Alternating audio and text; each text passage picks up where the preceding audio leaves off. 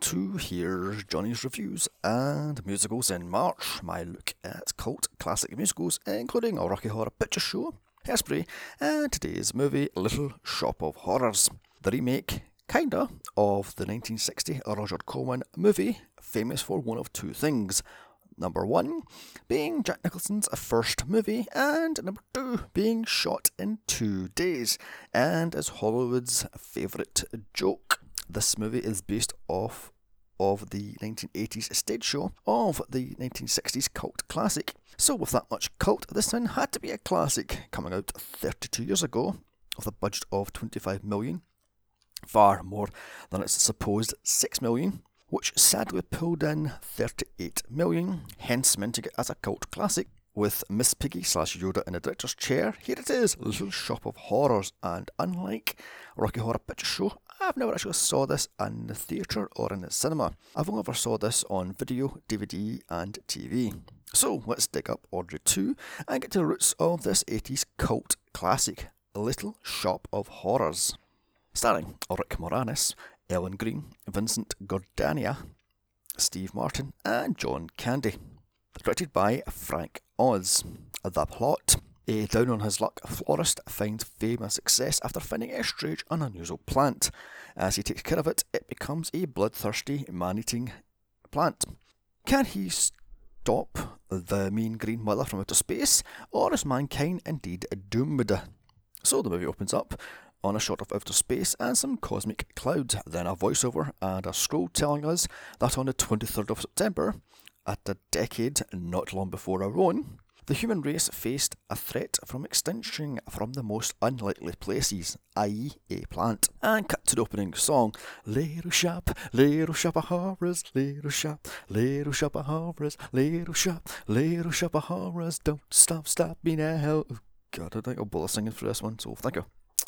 anyway, and the Supreme Style Singers walking around the New York street sets singing to beware of the Little Shop of Horrors. Once the girls have finished their song, we're introduced to our hero, Seymour Krelborn, played by Rick Moranis of Ghostbusters, Honey the Kids, Spaceballs, and Parenthood. He's your typical 60s style geek with sweater vests and black rimmed glasses which today would be called a hipster. He works for Mr. Mushnik, played by Vincent Gardenia of Death Wish, the original, that is, Moonstruck and Law and or uh, sorry, L.A. Law, rather, in his barely breaking even flower shop. In Workshop assistant and the girl Seymour is sweet on, Audrey, played by Ellen Greene Of Leon, One Fine Day, Pushing Daisies, and multiple TV shows with a black eye given to her by her sadistic dentist boyfriend. And there was a big thing on the behind the scenes about how she was the first actress who was on the stage show to be cast in the movie, which was wrong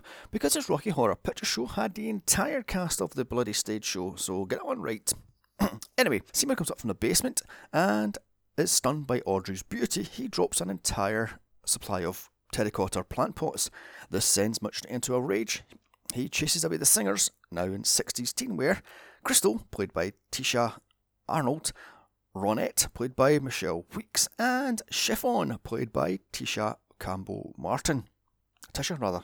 He tells them to, quote, a better themselves. This kicks off the song Down on Skid Row Ho. I lied. Now back in matching outfits, they sing along with the entire street about how crap their life is on Skid Row. During the song, we find out Seymour was adopted by Mushnik and is pretty much his slave living in his basement bedroom under the shop in a dank, dull basement it is. Once the song is over, Seymour shows Mushnik the quote strange new plant he found after Mushnik says he's closing the shop up for good as it had made no money all week. Seymour brings from the basement Audrey 2, which he houses in a Maxwell House coffee tin. And Audrey 2 is an ugly purple yellow flytrap looking plant, which is about, oh, I don't know, was three, four inches.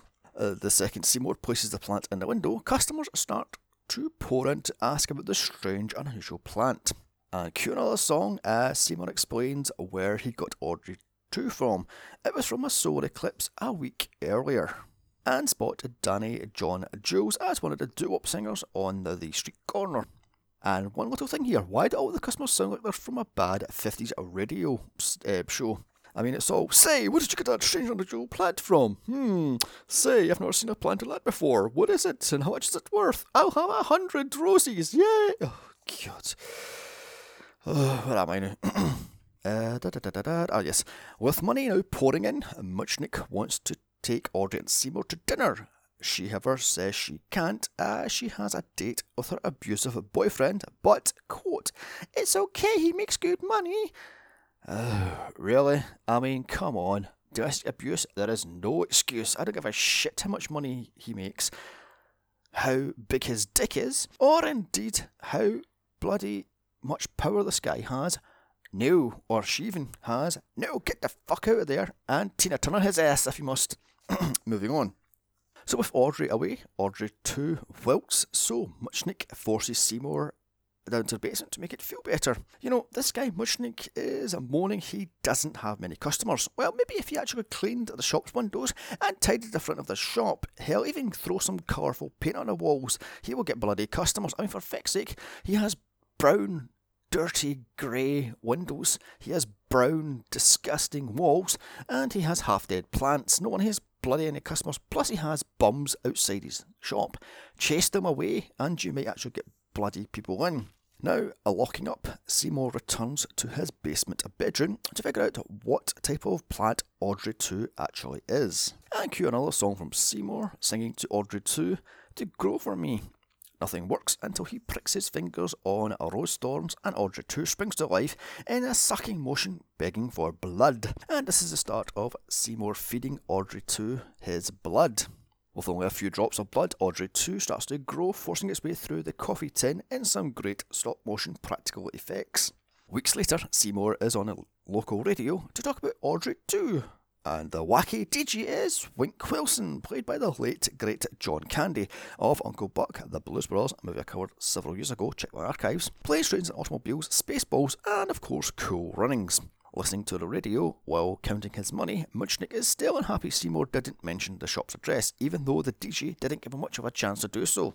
Audrey walks in with her arm in a sling just as Mushnik closes the shop. The backing singers ask Audrey why she puts up with the abusive boyfriend. And cue another song somewhere on that screen. The song Family Guy parodied with Chris and the old pervert pedo, Herbert, as she sings about her dream life in a 60s Fallout 4 style home and how she uh, would love to stay with Seymour and indeed have two children and a dog and etc. etc. I love the fact the song says, We stood up to watch Lucy in her big, enormous 12 inch screen. Oh, that was terrible. Yet, the mobile phones today are about that size, so, hmm. Audrey finishes her song, and the camera pulls out to show how grey and disgusting Skid Row actually is as a bum walks past, dropping his bottle of whiskey. And cue another song, some, some fun for now, as the backing singers sing about Seymour's life with Audrey too, as it guzzles blood from his bleeding fingers. Never mind that, the shop is clean, bright, and bustling. Also, Audrey too is now grown to over 6 feet tall. Unfortunately, Seymour is drained of blood, and he looks like utter shit and is mentally drained, but Mushnik doesn't care, all he wants is the money. Audrey tells him he's now successful, he needs to dress better, and even better, she'll take him shopping. Because after all, these drab, dull, boring clothes he's wearing are out of fashion. It's time for some shiny suits and drainpipe trousers, etc., etc. Because after all, this is the 60s. And cue another song, Son Be a Dentist. Da, da, da, how was that song going? Son be a dentist. Whatever. Sung by Steve Martin's Orin Scrivello DDS on his motorbike bike, bike, wearing a black jacket and having black hair. Steve Martin is, of course, the SNL legend and star of many movies, including LA Story, The Jerk, Roxanne, Pink Panther remake, and Cheaper by the Dozen remakes. The song is about how much of a sick sadistic git he actually is, as when he was a kid he was torturing cats and dogs and various other animals. Mm. So his mother thought, I know, take your sadistic streak and make it into a dentistry. Yay! Mm. Because all dentists are sadistic bastards. and spot Miriam Margolyes as a dental nurse. He punches out as he enters his office. And back with Seymour, slopping out the plant pots, he hears maniacal laughter, so goes to investigate. It's the dentist high on laughing gas. Audrey comes out to defend her bullying douchebag of a boyfriend to Seymour after he threatens them both with her being forced to say, Sorry, doctor, sorry, doctor, sorry, doctor, every single few seconds. And that would drive me up the fucking wall, and I would get her rid of him quickly, lickety split. Seymour talks to Audrey too about how much of an asshole the quote doctor is to Audrey, and cue another song Feed me, Seymour, feed me all night long, feed me, feed me, feed me now. No, not jazz. Uh, la la la la. Audrey is now voiced by Levi's Stubbs, the lead singer of the Four Tops and voice of Mother Brain from the 80s cartoon Captain N Game Master. As Audrey 2 springs to life and riles up Seymour to kill the dentist, telling him he was nothing before Audrey helped him to become rich and successful. He needs to kill him and feed him blood now. The next day, Seymour makes an appointment to see the dentist, but not before the Bill Murray cameo as Arthur Denton, the one patient he that gets off in pain more than the dentist does giving it. He's a masochistic person, I believe. Anyway, moving on. This is the reason Bill Murray shouts, Feed me Seymour at the end of Scrooged, a movie I covered several years ago, so please check my archives. Unfulfilled by this interaction, the dentist then picks on Seymour and finally he gets his buzz he needed, as he used a rusty old foot cranked drill to put the fear of God into Seymour, saying he'll have to rip out his wisdom tooth with no gas. And then hooks up his special gas mask filled with nitrous oxide. Seymour pulls out a gun and the dentist accidentally pulls off the knob to his gas tank, gassing himself as he literally dies laughing. Now, with the dead body, Seymour, not so subtly, sneaks the body into the back alley behind the shop and chops up with an axe before feeding it to a gleefully hungry Audrey too. Unfortunately, Mushnik sees this and runs off. Now fed, Audrey too is quiet as Seymour sits in shock at what he has just done. The next morning, the cops shop at Audrey's to ask her once last time she saw her boyfriend. Seymour asks her what they said, and she runs off in tears. He follows her and all but admits to killing the dentist. Audrey tells him she would be fine with it. After all, it would save her money on bandages. Why don't you just dump the jerk? I mean, for crying out loud. she then breaks down and tells Seymour she was forced to be a hooker, but that still doesn't phase Seymour as he still loves her. And another song, Suddenly Seymour. Oh, God, I can't sing for shit.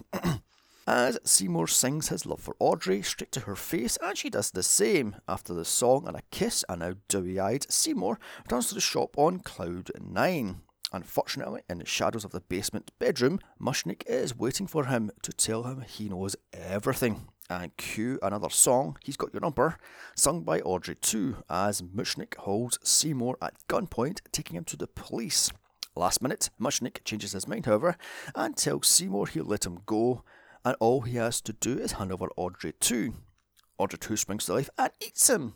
And cue a montage of dozens of people trying to get Seymour to sign his life away for more coverage, fame, and fortune. And yes, you've guessed it, another song, which I've no idea what the name is, so moving on. Returning to the shop, after a whirlwind PR tour, Seymour finds Audrey 2 is now over 15 feet tall and takes up most of the shop.